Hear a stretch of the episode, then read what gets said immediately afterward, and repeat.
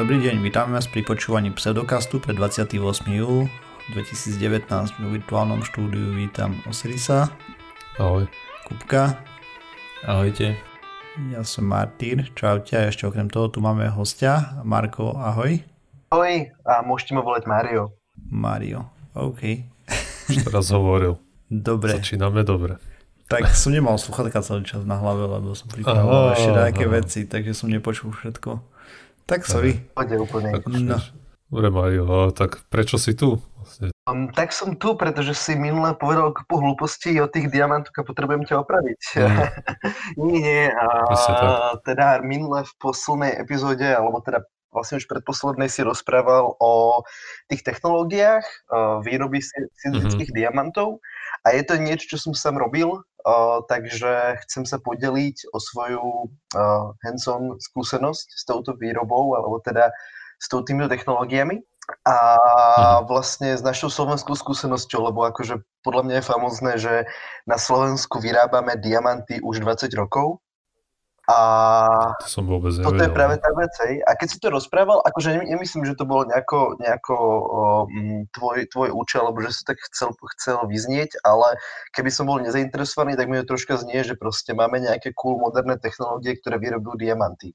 Ale tie technológie majú 50 rokov, hej, takže uh, oni sa len zdokonalujú. A tak som chcel troška o, tých, o tej histórii porozprávať.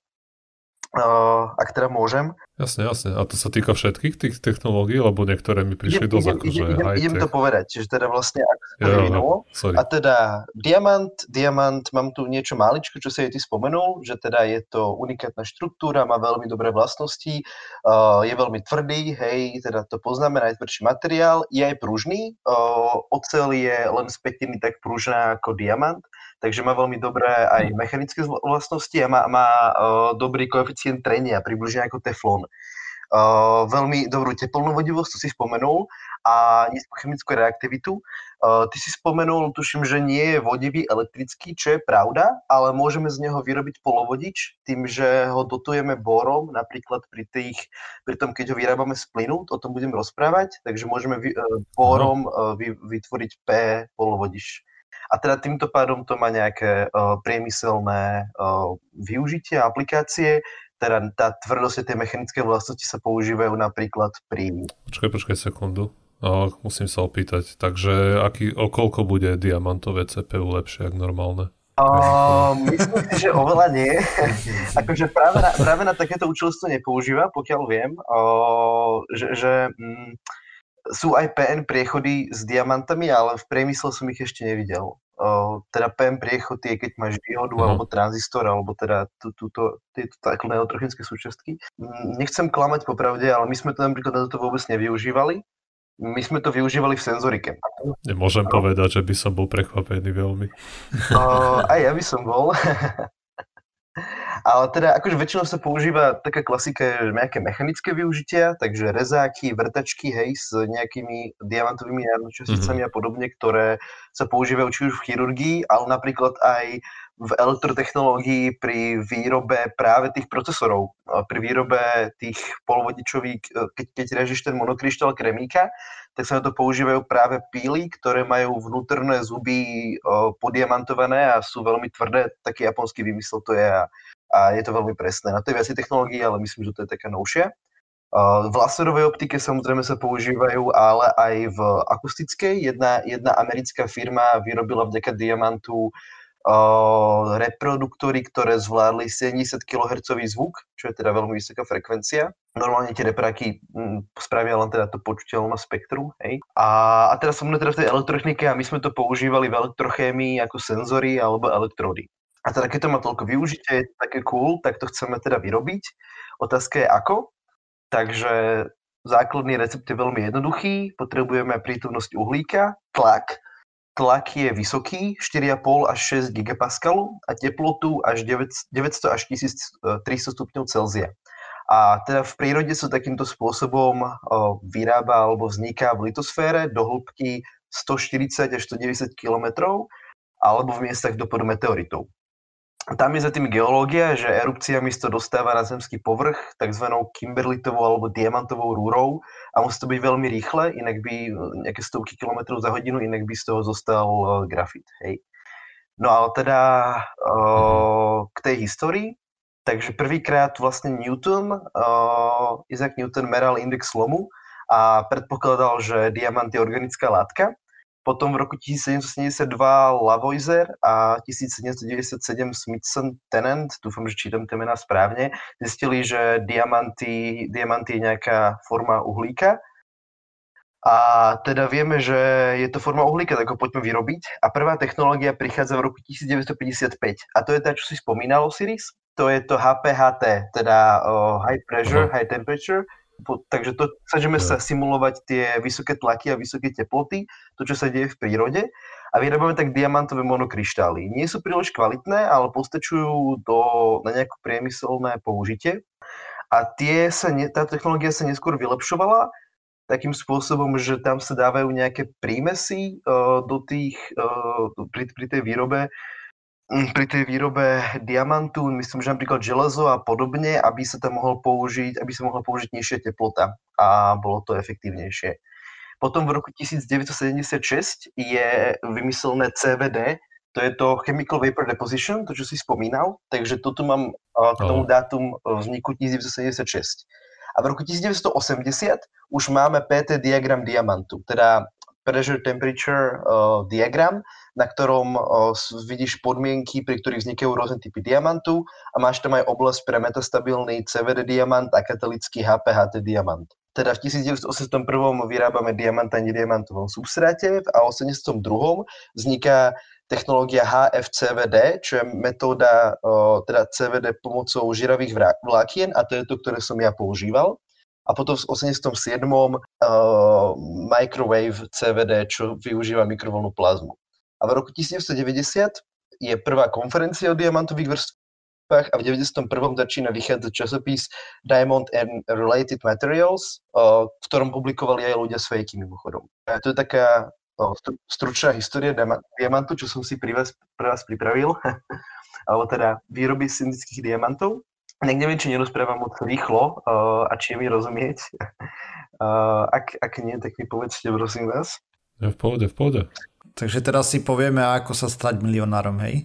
Uh, by, joj, to už by som bol. Uh, dobre, takže, takže ja k tomu CVD, Vlastne je to, je to teda depozícia z plynnej fázy, počkaj, uh, fyzikálna depozícia, ty, ty si to prekladal ako desublimácia, ale teda v tej... V tej... No lebo sme sa tu nevedeli dohodnúť. Hej, že... a ja, ja si tiež nie som istý, že ako by som to takto pomenoval, lebo teda ja som naučený z takto učebníc alebo tej odbornej literatúry, že tam je pomenované ako depozícia, chemická depozícia z plynnej fázy. Mm. Potom máš PVD, ktoré sa používa, akože takto CVD je technológia, ktorá akože je všade okolo nás. Akože veľa súčiastok v počítači a veciach okolo teba takým spôsobom bylo, bola vyrobená, nie pre diamanty. Je to úplne štandardná výroba uh, tenkých vrstiev, thin films pri polovodičoch alebo proste tak elektrotechnike. A uh, je to teda PVD alebo CVD, chemická alebo fyzikálna, každá sa používa na niečo iné, trošku iným spôsobom.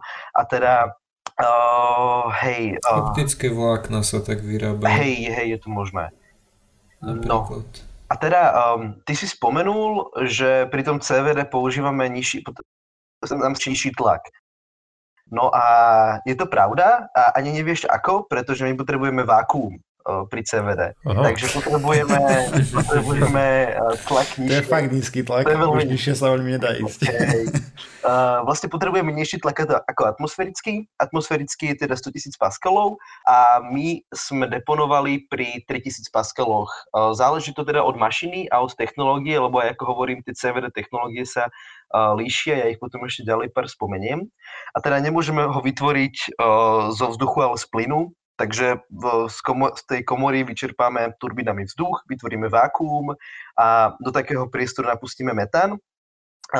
A teda od toho sa odvíja, od, toho, od tej kvality váku sa, vákua sa odvíja aj rýchlosť deponácie, kvalita depozície, čistota materiálu, hej, takže tam musí byť vákuum.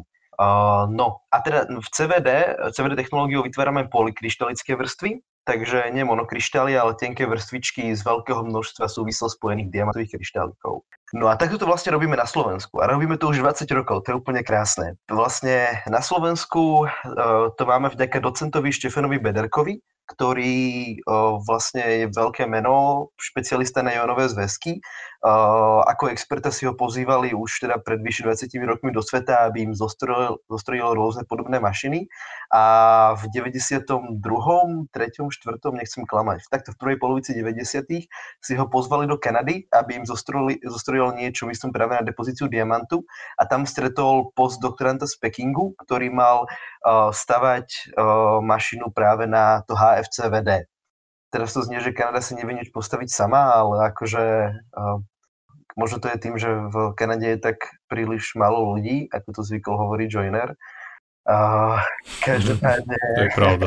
No každopádne som sa vyslal do Kanadou. Uh, takže on, on sa vrátil, uh, docent Bederka sa vrátil s tým, že vlastne chcel na Slovensku postaviť túto HFCVD mašinu, požiadal ministerstvo o podporu, schválili mu projekt a v roku 1998 sme tu mali prvý reaktor. Vlastne len 7 rokov potom, čo bola prvá svetová konferencia na túto tému. Takže akože Slovensko má dosť v tomto prvenstvo a tie mašiny, čo máme, sú dosť unikátne. Uh, okrem toho bol potom postavený ďalší, ten využíva už aj tie uh, mikrovlny, microwave CVD, plus uh, dokáže zapojiť aj HFCVD.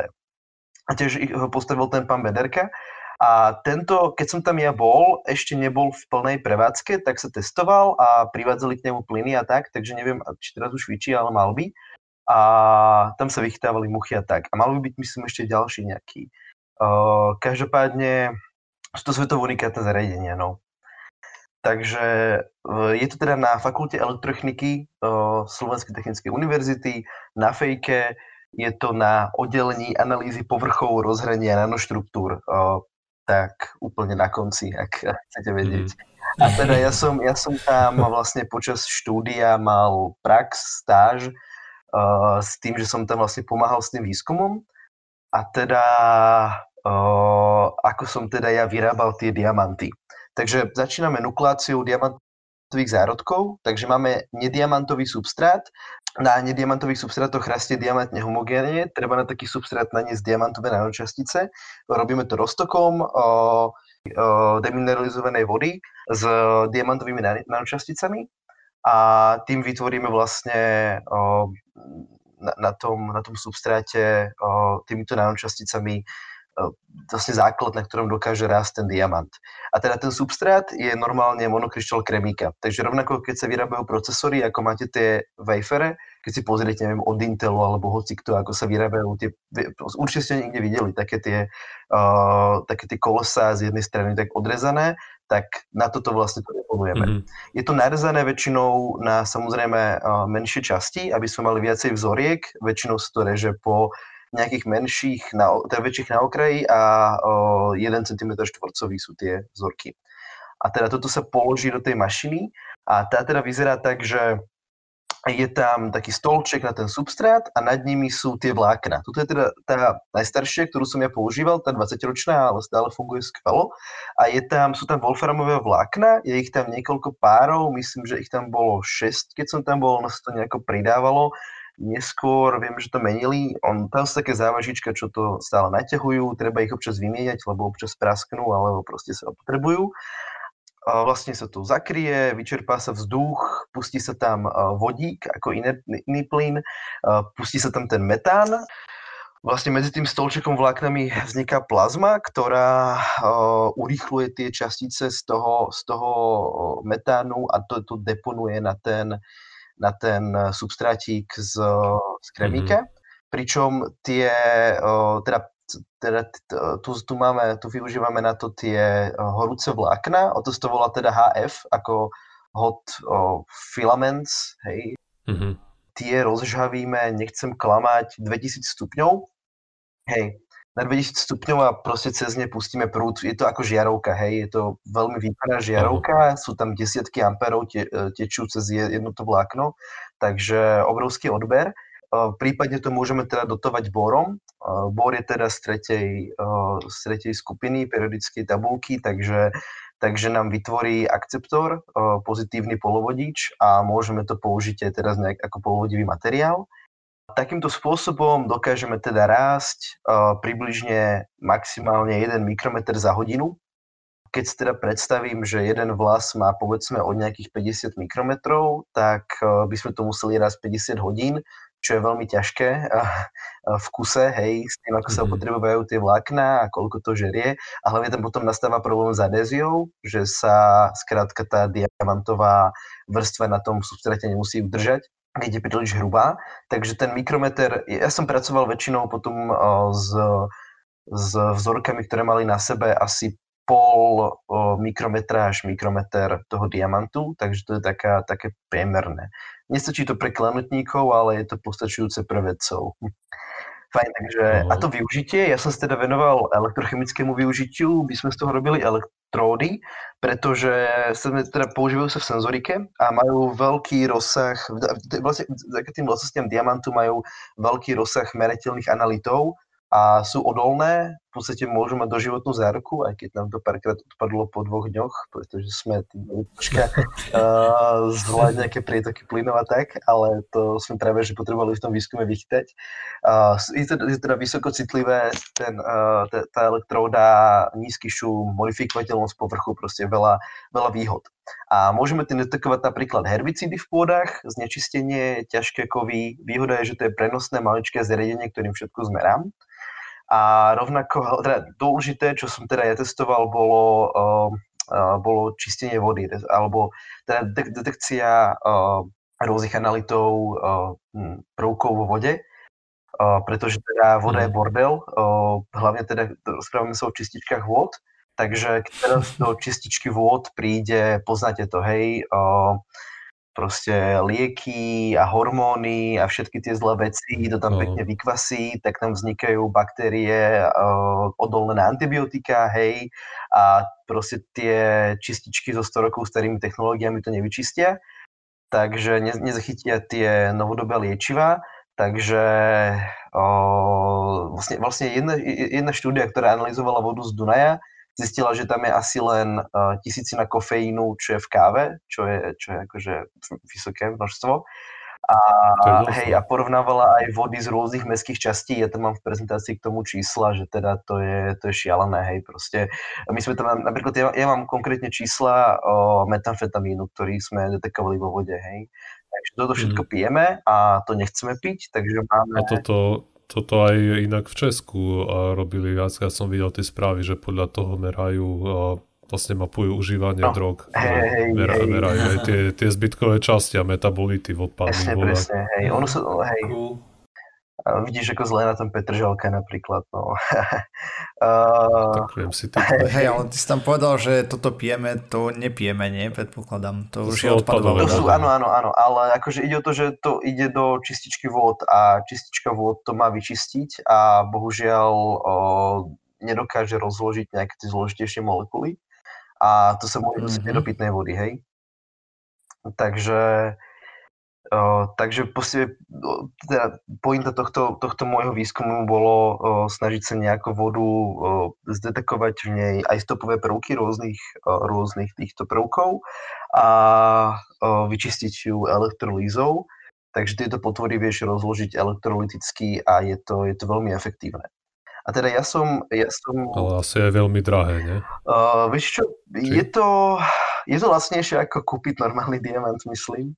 Uh, vychádza to... A to a, ja som, si... ale som myslel na to, vieš, keby si chcel čistiť všetko ja, vodu, jasné, áno, áno, áno. Akože je to, samozrejme, hej, to je drahé, my sme to robili v malých akvarkách, uh, takže mm-hmm. to je o niečom inom, ale sme vo výskumnej fáze, hej. Ale ako, ako tie senzory to používa? Jasne. Jedna súkromná firma to od nás brala a používala v takých uh, domácich čističkách vody, čo si môžeš zakopať na záhradu, vieš a tam normálne používa od nás tie, tieto o, senzory, takže diamantové, takže to je veľmi cool. No a... Že to je super, že tie senzory sú také a, presné. Áno, áno. A na druhej strane, ešte tu je otázka, ktorú v našom podcaste sa musíme opýtať, či tie a, tie, tie úrovne tých látok, ktoré si tam nameral, či sú nejak biologicky aktívne, či nám niečo to robí. Uh, Lebo ty keď no. zmeriaš vieš, jednu molekulu metamfetamínu na liter, tak to je, akože OK, je tam, nie je to vyčistené úplne, ale nerobí tiež má to nula efekt na No jasne, jasne. Uh, akože nie som, nie som biológ. Náhodou takže... silné homeopatikum. Hej, lebo, lebo inak akože normálne by som, by som to nechal tak, ale viem, že kvôli tomu, že toto zneužívajú dosť veľa tí rôzni šarlatáni, vieš, že práve si donesú nejakú mega citlivú, nejakú, nejaké mega citlivé čidlo alebo detektor a potom môžu s tým strašiť ľudí, že pozrite sa, čo máte všetko vo vode, ale ja to povedia ja A, ale nepovedia B. Hej. Pre, ktorá mojej, mojej protistrede ja... prihra, no to nie je pekné. Uh, no... Nie, tak ale čo sa, akože ja nehovorím, že sa tomu jasne, netreba jasne, venovať, jasne. lebo pred, uh, chápem, chápem. je to dôležité. Takto ja som, ja teda nie som biológ, neviem posúdiť, každopádne keď my máme tam aj číslo napríklad z nemocnice, ako odchádza tá voda a tie čísla sú niekedy dosť vysoké, uh, niektorých vecí, hlavne tie hormóny sú problém. Uh, ja keď som sa teda o tom bavil s tými ľuďmi, ktorí tam viedli ten výskum, ja som bol teda len ako stážista, tak tí mi hovorili, že problém je s tými hormónami, že teda uh, to, čo sa dostáva do mhm. vody, potom môže, môže nejako narúšať vaše hormóny v tele v podstate. Uh, čo mi pripomína, pripomína Gay Frogs. They're making the cracks gay. Gay, no uh, takže, takže ťažko povedať. Teraz som proti tomu sám skeptický. Mám tie čísla, môžem vám ich poslať a môžeme to vyhodnotiť, ale každopádne nie je pekné, že to máme v tej vode a akože rozhodne to nie je také akutné, že nás to zabije, napriek tomu to tam nechceme mať, by som povedal, hej, že, že keby to bolo akutné, asi by sme sa k tej problematike celkovo stávali inak. Uh, napriek tomu, že ak sa bavíme o čistení hmm. vody, tak musíme aj to detekovať a vo výsledku to nejako vyčistiť. Akože jasné, hej, čím čistejšia voda, tým pravda, že lepšie. Aj, Ale niekde, niekde už narazíme na to, že keď že iba do nejakej hranice to bude nejak cenovo únosné.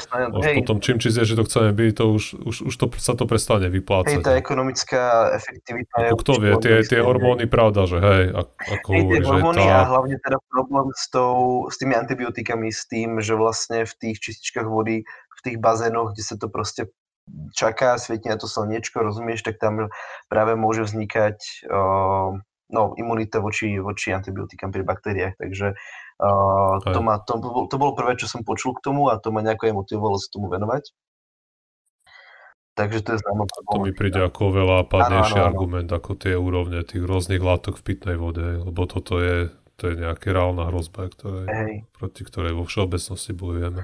Ja som chcel ešte spomenúť teda, že ja som vlastne počas toho výskumu robil viaceré veci. Ja som vzal, lebo teda ja som upravoval povrch uh, tých diamantov. Ja som robil nanoštrukturovanie. Vlastne vzal som, vzal som mm-hmm. ten vytvorený uh, substrátik s diamantovou vrstvou, strčil som to do takej ďalšej mikrovlnky, kde vznikala plazma a dal som tam uh, buď uh, vodík alebo kyslík, uh, teda leptal som to buď vodíkom alebo kyslíkom pri nejakom výkone, pri nejakom prietoke plyn, pri prietoku plynov, pri nejakom čase, teda rôzne parametre som menil a testoval som vlastne, aké nanoštruktúry mi, mi pri tom vzniknú a snažil som sa dosiahnuť čo najviac členité, také pekné stĺpčeky a podobné veci. A v podstate pointa toho je, že pokiaľ si napríklad spočítaš plochu, ktorá ti vznikne pri takýchto stĺpčekoch na tom centimetri štvorcovom, tak to vyjde viacej mm. ako mhm. ten centimetr štvorcový, že proste na centimetr štvorcovom máš vlastne väčšiu elektródu, hej. Takže je to citlivejšie. Jasne. Takže Takže vlastne ja som uh, toto všetko vyleptal, potom vzal na elektronový mikroskop a tam som to, tam som to snímkoval. Takže to bola jednu, jednu dobu, to bola taká troška monotónna práca, že som v podstate čakal, čo sa mi to vyleptá, potom som uh, vzal nejakých 4-5 tých vzoriek a išiel s tým dolu, kde je teda elektronový mikroskop, tam som to pripravil a potom som každú musel osnímkovať. A to snímkovanie na elektronovom mikroskope znie síce ako strašne cool vedecký, ale reálne to znamená, že tam proste krútite pol hodinu tlačidlom, aby ste to dobre zaostrili, hej, a sedím a pozerám, aby to bolo konečne ostré a to, čo som pri tom robil, bolo, že ja som celý čas počul pseudokast, hej.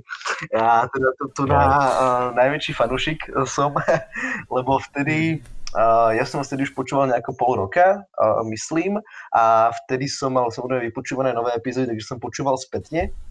A pamätám si, že pamätám, mám, Ach, mám, mám pred očami, mám pred, pred očami, že, že, že to, sa snažím zaostriť a počúvam o nejakých šarlatánoch v Indii od vás.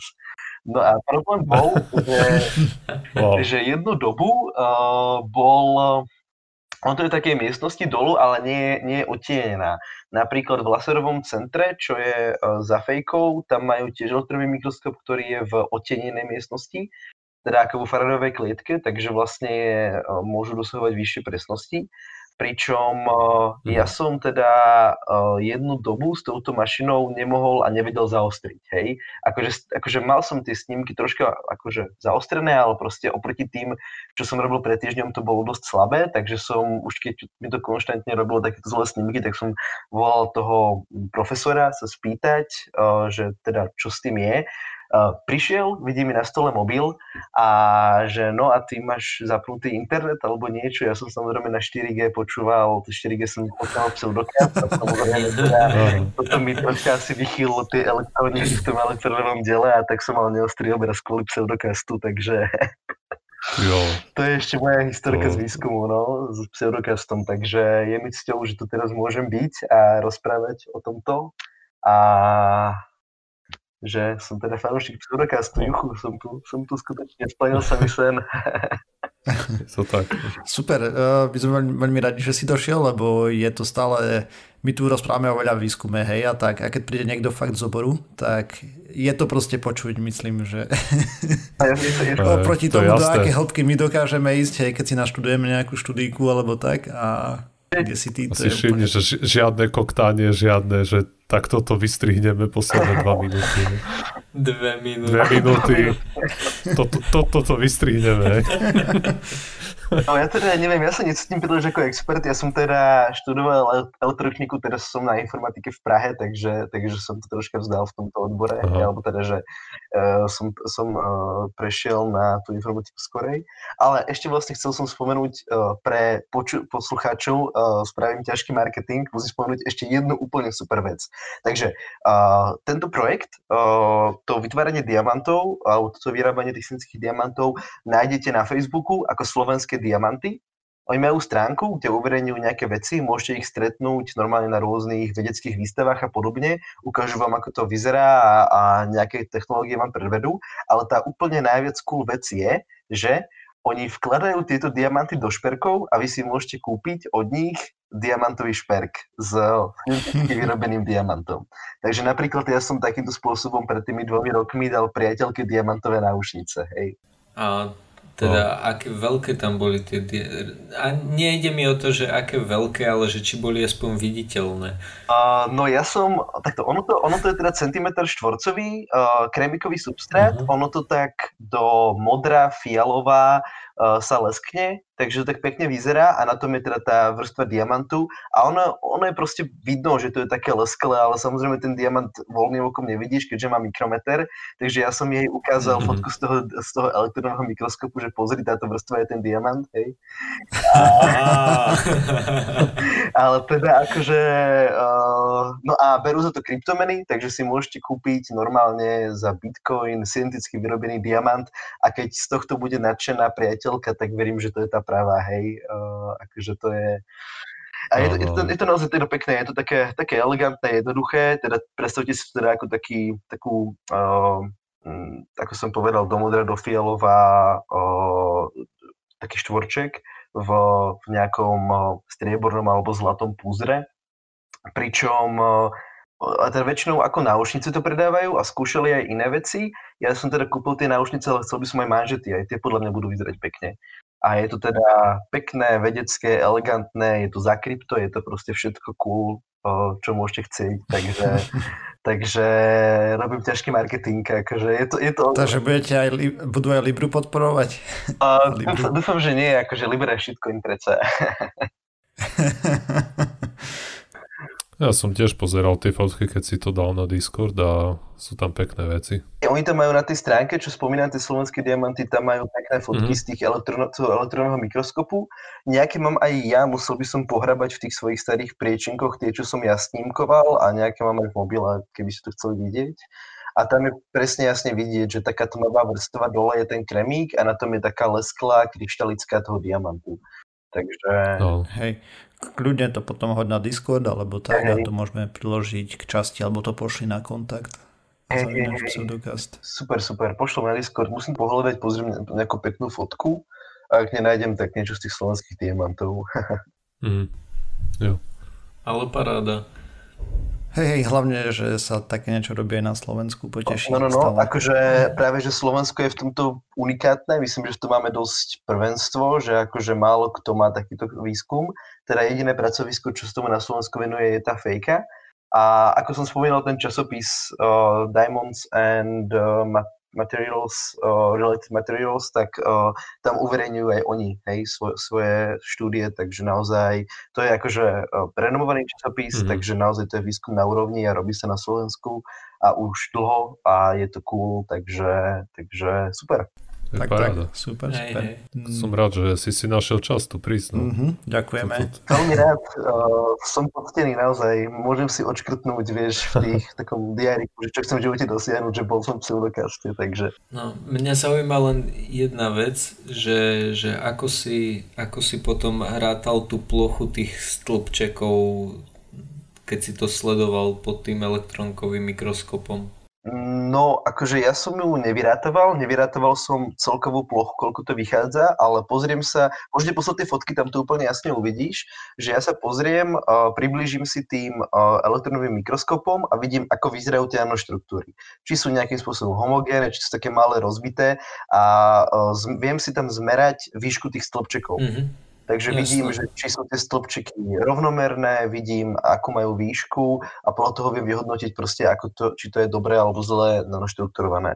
Môžem ti, pohľadám to, dúfam, že to mám e, v tomto počítači, že to nemám iba v starom a ukážem ti fotku, kde jasne uvidíš, že tu je proste rozbitá, taká maličká nič nanoštruktúra a tu je to pekne, krásne vyrastené.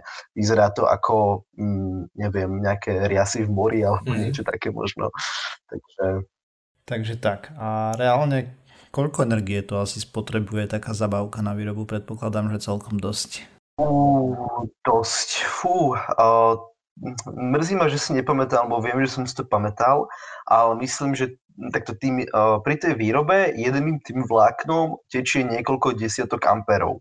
Tam sú strašne veľké výkonné zdroje, ktoré tam proste dohromady sú to stovky amperov za proste desiatky minút pri tej uh, depozícii, takže je to veľa. Viem, že niekedy dokonca chalani volali do elektrárne, aby im tam proste mm, zdali nejakú vyššiu poistku, že proste dnes budeme mať väčší odber, hej.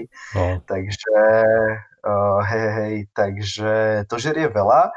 To je tá technológia uh, tých horúcich vlákien a tá mikrovlnka, Popravde neviem, koľko žerie, uh, podľa mňa ešte viacej, lebo to vyzerá strašne strašidelne to zariadenie, ale ja som s tým nerobil, tak neviem mhm. posúdiť, ale myslím, že to ešte viacej môže žrať, takže je to veľa energie, áno. Nie je to, nie je to asi ekologické, ale... tak ale e- ekologické to bude podľa toho, že odkiaľ tú energiu bereš presne. presne tak, presne tak. A aké sú veľké tie prístroje, tak zhruba? Uh, ja vám môžem poposielať fotky, akože uh, tá, tá, na ktorú som robil ja, to je taký zvon, proste je to, je to veľké, ja neviem, na výšku asi pol metra. Uh-huh kde teda je vnútri to zariadenie a zakrie to takým, takým veľkým zvonom. Uh, vedľa je počítač, vedľa je, je teda ešte tak, kde vidíš prietok tých plynov, vidíš tam tlak a takéto veci, kde ovládaš tieto mm. veci a vedľa máš počítač, kde ovládáš uh, prúd. Je to taký, taká stará mašinka, kde beží Windows 95, lebo tam je teda už tých 20 rokov.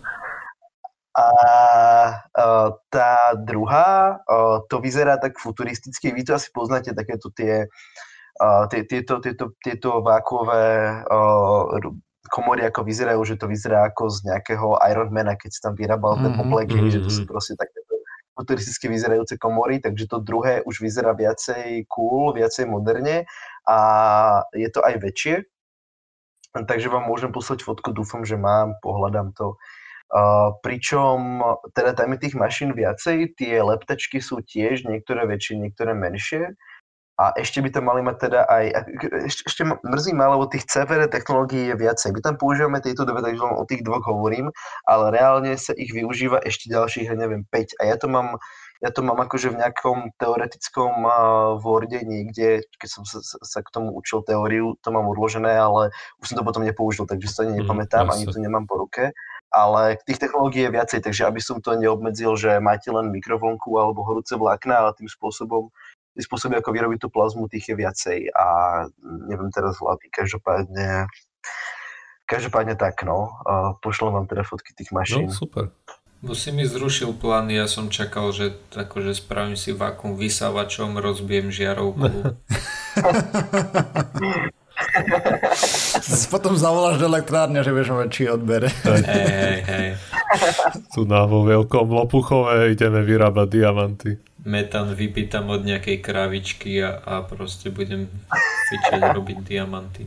No, len neviem, neviem, za koľko by si ich predal, akože. Uh, akože reálna cena takého celého substrátu je nejakých uh, najviac 100, stovky eur, hej, že akože uh, v stovkách eur by som povedal, že akože ono to milióna to nezarobíš len tak, hej, že akože tam je to všetko. Hey, no, keď odrátaš náklady na energiu a všetko to. Tak... Presne tak, je, to je na hranici nejakej ekonomickej efektivity, ale teda v tom výskume sa na to moc nepozerá. No. Mm-hmm. Jasne. Tak ďakujeme ešte raz a Kupko... Jo, dík. Ja ďakujem za príležitosť. Dobre, ďalšiu tému Kupko dáš ty? A tu práve pri tejto téme uvidíte, a teda upočujete, vypočujete, zistíte rozdiel medzi, medzi tým, keď sa človek vyzná do niečoho a keď si človek len prelustruje internet a o niečom si prečíta. A chcel dnes rozprávať o tej výrobe rafinovaného oleja, lebo Osiris sa ma spýtal minulú epizódu zakernú otázku, že čo to vlastne je. To musí byť jednoduché, ne? Jedna, dva vety, odchod. Jedna, dve vety. Dve vety, odchod. No. Zahambuješ ma pred hostom. Toto je geniálne, to mám strašne rád na tebe Osiris, naozaj. Ja, akože ja, som, ja mám takú malú neziskovku a robil som kampaň pre 2%, ale normálne by ste to mohli fanúšikom podsunúť, že proste 2% zdanie, úplne prosím, urobte to. Strašne sa mi to hodí, to Len cez moju mŕtvolu. A cez Joinerovú asi. No, čo som zistil? Zistil som, že v momente, ako sa to človek rozhodne vyhľadávať po anglicky, tak zistí všetko o rafinácii ropy, ale nič o rafinácii oleja. Mm-hmm. Ale tak pôjdem, že, že celkovo spôsob výroby oleja.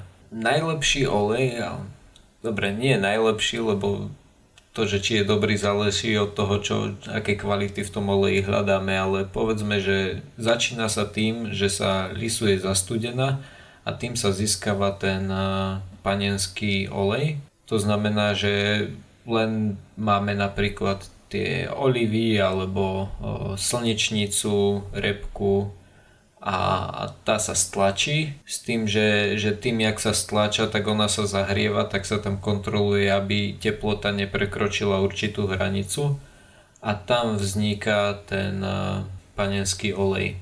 Ďalší zo spôsobov je taký, že sa, že sa toto aj zahrieva. Videl som, keď som pozeral nejaké videjka, že niekde sa to robí tak, že najskôr vytlačia tento, tento panenský olej a potom z toho, čo im ostane, ten sajrajt, tak to vlastne ešte zahrievajú a lisujú to znova. Mm-hmm. Tým sa zvyšuje tá efektivita, keďže dokážu vylisovať toho oleja viacej. Potom pri, pri takých tých uh, viac technických riešeniach takéto niečo, že, že len lisuje sa za studená, prípadne za tepla, to, to môže fungovať aj v takých uh, menších meritkách, ale potom keď už sa ide fakt, že do tovarenskej výroby, tak potom ešte ten odpad, ktorý ostal po teplom lisovaní, sa chemicky ošetrí pomocou rozpušťadla a zvykne sa používať hexán, čo by mala byť nejaká organická zlučenina, ktorá je prchavá, to som o nej zistil. A ten rozpustí ten zvyšný olej, ktorý je v tom odpade.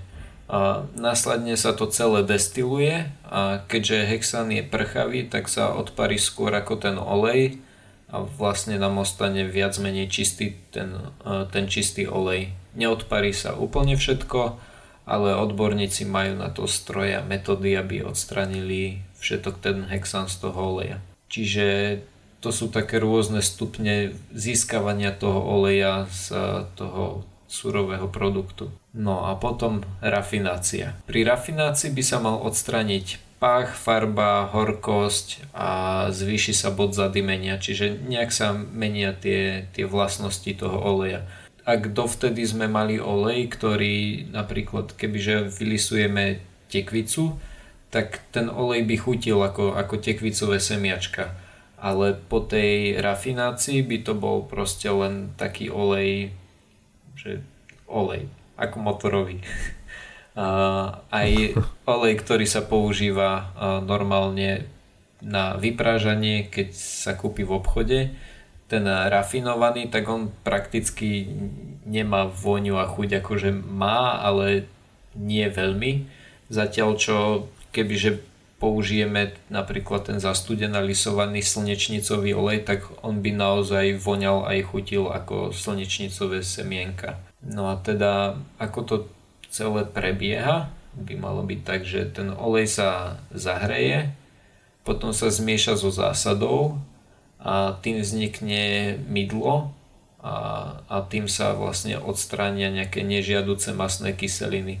Následne sa to celé odstredí, mydlo sa oddelí a ten olej sa premie. Ďalší krok sa nazýva po anglicky degumming, čiže nejaké odgumovanie. Nenašiel som slovenský ekvivalent. Mal by to byť proces, kde sa odstránia fosfolipidy a existujú na to rôzne cesty. A jeden zo spôsobov je ten, že do zohriatého oleja sa pridá asi 2,5% vody, poriadne sa to premieša a následne sa tá vytvorená guma alebo nejaká zrazenina sa zase odstredí. V jednej knihe to tiež popisuje ako posledný krok pred samotnou rafináciou, že, že toto je nejaké to odstránenie nežiaducich vecí. No a tá rafinácia podľa všetkého môže byť fyzická, ale aj chemická. A tá fyzická pozostáva zo zahriatia oleja na nejakú vysokú teplotu pri podtlaku, pričom sa nejak mení chemická povaha toho oleja a zvyšuje sa ten bod zadymenia pričom na vysokú teplotu myslím, že do nejakých 240 stupňov, nie je to, že na 500 stupňov. Nakoniec sa ten olej ešte bieli pomocou rôznych vecí. Našiel som napríklad, že sa používal hydroxid 2 penaty, že aby z tej takej žlto-hnedej farby získal takú tú bledu. V zásade oni, mm. ho, mhm. oni ho dokážu odfiltrovať na úplne že priehľadnú teda priehľadnú číru, ale, ale kvôli tomu, aby bol zákaznícky pekný, tak nechávajú, že takú mierne žltú. Taký a, nádych aj, no áno, čo poznáme. A to je viac menej všetko k tomu. OK. Uh-huh. Dneska to bolo okay. narýchlo. Takže rafinovať olej si vieš aj doma plus minus na rozdiel od výroby diamantov. no, áno. A, a dokonca pri, pri tom, ako som hľadal, tak som našiel nejakého Inda, ktorý, ktorý hovoril, akože názov videa bol, že, že ako rafinovať olej doma. Mm. Ale vzhľadom k tomu, že to bol Ind, tak... Si mu nerozumel veľmi. Hej, hej, ako Indovia nakedy rozprávajú po anglicky, a, ale je to taká indická angličtina a, a niekedy im nerozumieť vôbec. Hej. No, tak ako mám s tým bohaté skúsenosti teraz v práci. Mm-hmm ale tak zase vieš, napríklad Francúzovi, tiež keď mi prvýkrát volal kolega z Francúzska mm. po anglicky, tiež prvý telefonát, nič, nula, som nerozumel vôbec. som sa začal chytať trochu. Hej, hej. Ja, keďže ma zaujímajú také tie rôzne Arduino veci a, a také to domáce automatizovanie, tak z nejakého mm. dôvodu to 90% videí sú, sú Indovia, mm-hmm. takže už si pomaly zvykam.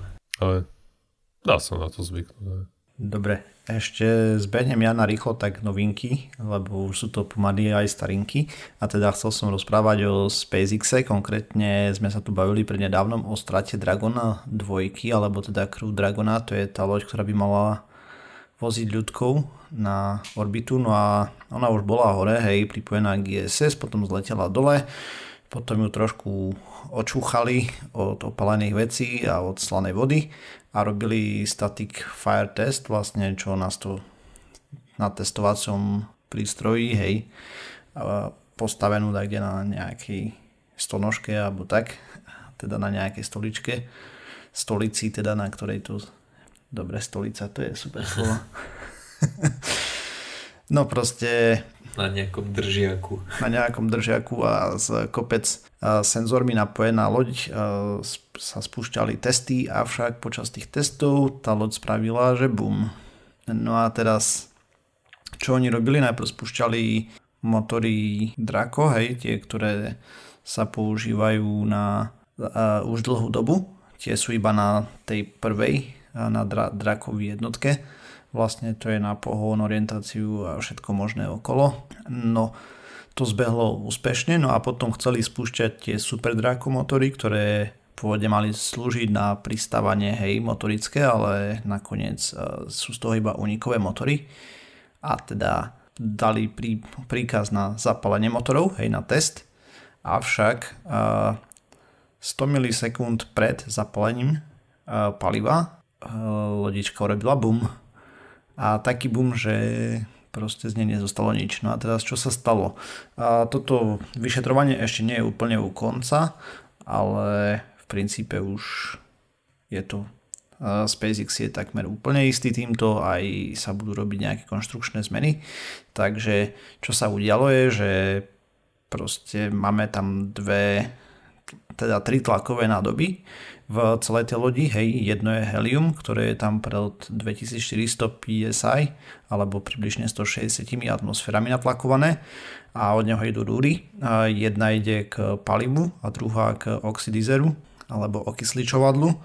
Je tam vec, ktorá sa volá jednosmerný spätný ventil, lebo aj to palivo, aj ten okysličova, aj to okysličovadlo je pod tlakom v tých svojich nádobách. Hej a my nechceme, aby sa palivo dostalo tam, kde nemá, to znamená do tej časti, kade prúdi helium, lebo napríklad uh, sú tam, dajme tomu, titanové trubky, kdežto tým smerom, ktorým prúdi palivo sú z nejakej ocele, ktorá vydrží výrazne väčšie a agresívnejšie látky ako titán, ako som sa dočítal. No a teraz, čo sa stalo pri tom teste? Teda to je predpoklad, hej. Ako tlakovali palivo, nebolo ešte natlakované helium dostatočne alebo niečo podobné, respektíve eh, helium je uzavreté tiež samostatný ventil, ono sa nevpúšťa. No ale pointa je tá, že ako ten spätný ventil funguje takým spôsobom, že potrebuje nejaký tlak, aby sa úplne zatlačil. Hej, že by neprepúšťal. No a predpokladá sa, že okysličovadlo, ako sa pomaličky napúšťalo, tak niečo pretieklo do toho heliového potrubia, kde sa to uložilo. Vlastne to stekalo na nejaké najnižšie miesto dole a tých 100 milisekúnd pred zapálením paliva je vlastne otvorenie ventilu pre helium. To znamená, že helium pod obrovským tlakom sa vhnalo do tých trubíc, hej, ktoré vedú k palivu a k okysličovadlu, kde malo zapáliť vlastne. Teda dotlačiť to potom do spaľovacej komory a tam to celé malo pekne horieť. Avšak a, ako z toho okysličovadla sa tá látka, to okysličovadlo sa uložilo v tom heliovom potrubí niekde, tak to letiace helium z toho spravilo vlastne náboj, ktorý letel obrovskou rýchlosťou smerom k tomu ventilu. Celý ten ventil roztrhol tento nábojík, síce tekutý, ale len tak mimochodom používa sa tam nitrogen tetrooxid N2O4 ako okysličovadlo, čo je veľmi, veľmi reaktívna látka. Mimo iného reaguje aj s titánom. Ten ventil bol titánový. Proste nastalo tam nejaké chemické horenie. Najprv toho ventilu a potom všetkého naokolo.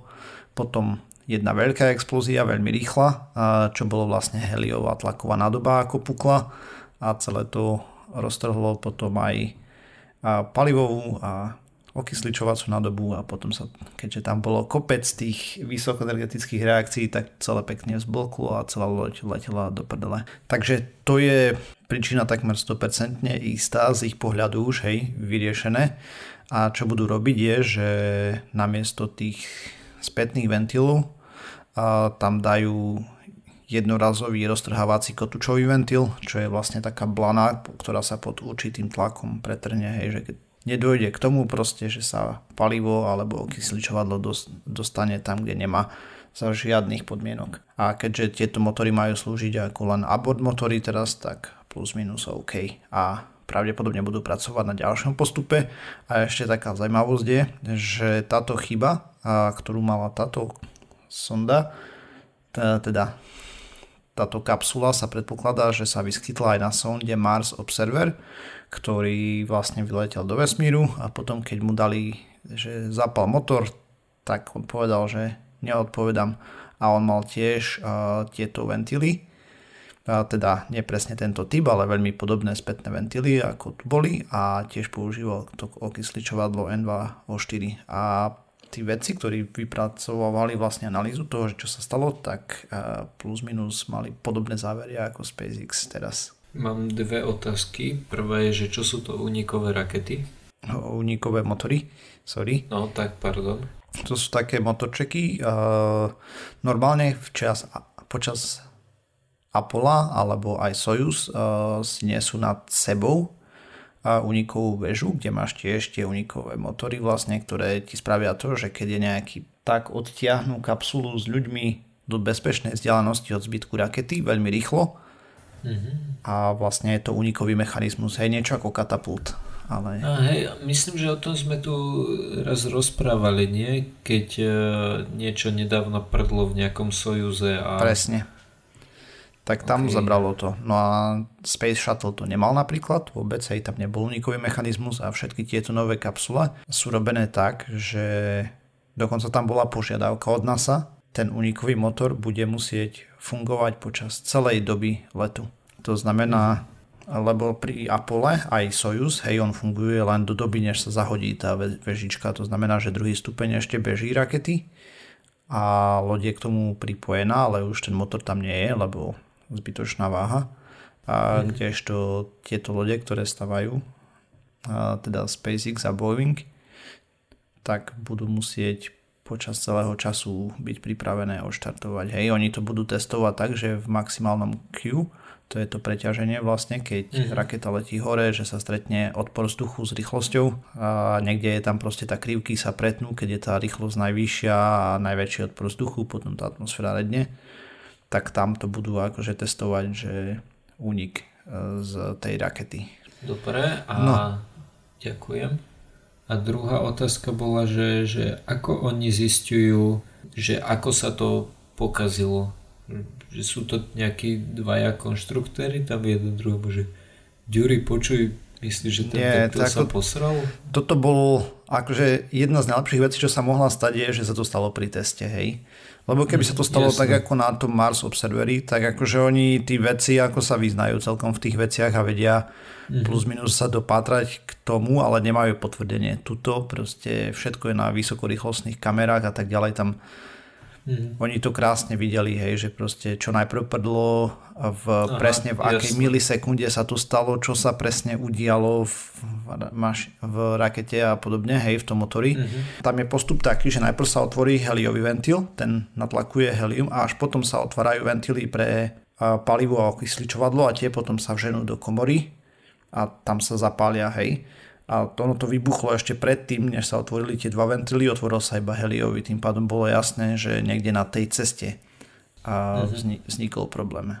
No a potom pozerali to, ako to tlakovali a tak a najväčší, pravdepodobne najväčší problém je ten, neviem, že či aj testovali presne, hej, že ako k tomu došlo. No a ešte taký, taká vtipná pikoška, že ako to tam celé rachlo, tak tie motory Super Draco zostali nepoškodené. No, ako normálne celý motor ležal tak bokom. Samozrejme, že trubičky urvaté od neho aj všetky tieto veci, ale tá komora, hej, spaľovacia, aj celý ten hlavný blok, proste pomaly jak nový vyzeral, keď ho očistili. hmm. Takže... A to bol teda motor tej rakety, ktorá pretla, hej? Hej, tej kapsule. Mhm. Cool. Takže tak, no a ešte čo sa udialo teraz je, že 22. júla štartovala indická sonda a Chandaryan tu, aspoň takto teda preložený na nejakých našich weboch. A bolo to 10.13 nášho času. A o čo ide? Ide čínsky program letí k mesiacu, ide tam hľadať konkrétne vodu na južnom pole. Sonda pozostáva vlastne z orbitera, landera a roveru, takže on odštartoval dnes, dokonca ho vyniesli na trošku vyššiu orbitu, čo je skvelá správa, lebo sa ušetrí palivo, to znamená, že orbiter bude dlhšie lietať a budú vlastne robiť topografiu mesiaca, samozrejme, čím viac dá, tým lepšie. A dobre, takže bude robiť topografiu mesiaca, lebo čím, čím viac dá, tým lepšie. A potom nejakú mineralógiu, mnos, budú merať množstvo zlučenín, potom sledu, pozorovať exosféru mesiaca a znaky toho, či nájdú hydroxyl a vodný ľad na južnom pole. Vlastne akože už nejaké náznaky sú, ale tých meraní treba viacej a potvrdiť. No a po približne po niekoľkých týždňoch od, to, od toho, ako budú lietať okolo Zeme, sa odfúrikajú k mesiacu, kde orbiter bude vo výške cca 100 km nad povrchom lietať a mal by mať životnosť asi rok a lander a rover by mali dosadnúť 7. septembra, ak pôjde všetko podľa plánu. No a e, nejaké merenia seismických otrasov a akcelometer je na Landry a rover je, e, lander sa volá Vikram a Pragian je taký maličký roverik, ten má cca 20 kg a mal by semi autonómne skúmať zloženie regolitu v danej oblasti a mal by vydržať približne jeden mesačný deň fungovať, čo je cca 14 pozemských dní. Celé je to mm. fakt potvrdenie existencie ľadu na južnom pole. Samozrejme na tieto dáta sú zvedaví aj z NASA a tak ďalej, takže prvú časť majú za sebou, ale ako sme sa presvedčili pri Beršite, Berešitu, Berešite, pristávanie na mesiaci není až taká trivialita, ako by sa zdalo. Mm. Možno, keď tam nájdu ten ľad, potom budú zisťovať, čo v ňom je, tak by mohli použiť tie diamantové senzory. no, či tam nie sú metamfetamíny. Napríklad. Dobre, a to je z mojej strany asi na dnes všetko a myslím, že máme už aj celkom slušný čas. A... Uh-huh budúce sa možno pozrieme správy z Neuralinku, čo je ďalší z, z maskových počinov. A mali teraz nejakú prezentáciu veľkú, takže to ma celkom zaujíma, na to sa uh-huh. teším. Lebo Hej. čo si som o tom počul, kde si som videl, ale neviem o čo ide. Dobre, a tým pádom sme sa dopracovali na záver pseudokastu číslo 410. 411 mi výš 4. augusta 2019 a ďakujem teda Markovi, že k nám prišiel a... Mariovi. Sorry? Mariovi. Hej, ďakujem teda Mariovi. Ja tradične volám ľudí podľa toho, jak ich vidím na Discorde, takže to... Ďakujem, že som tu mohol byť. Teším sa. Nájsť nás môžete na www.pseudokaz.sk, písať nám môžete na kontakt zavinač pseudokaz.sk. Okrem toho sme na Facebooku, YouTube, Twitteri, všetkých možných a nemožných podcastových agregátoch a ešte aj nejakom iTunes a Spotify a tak. Takže čaute. Ahojte. Ahojte.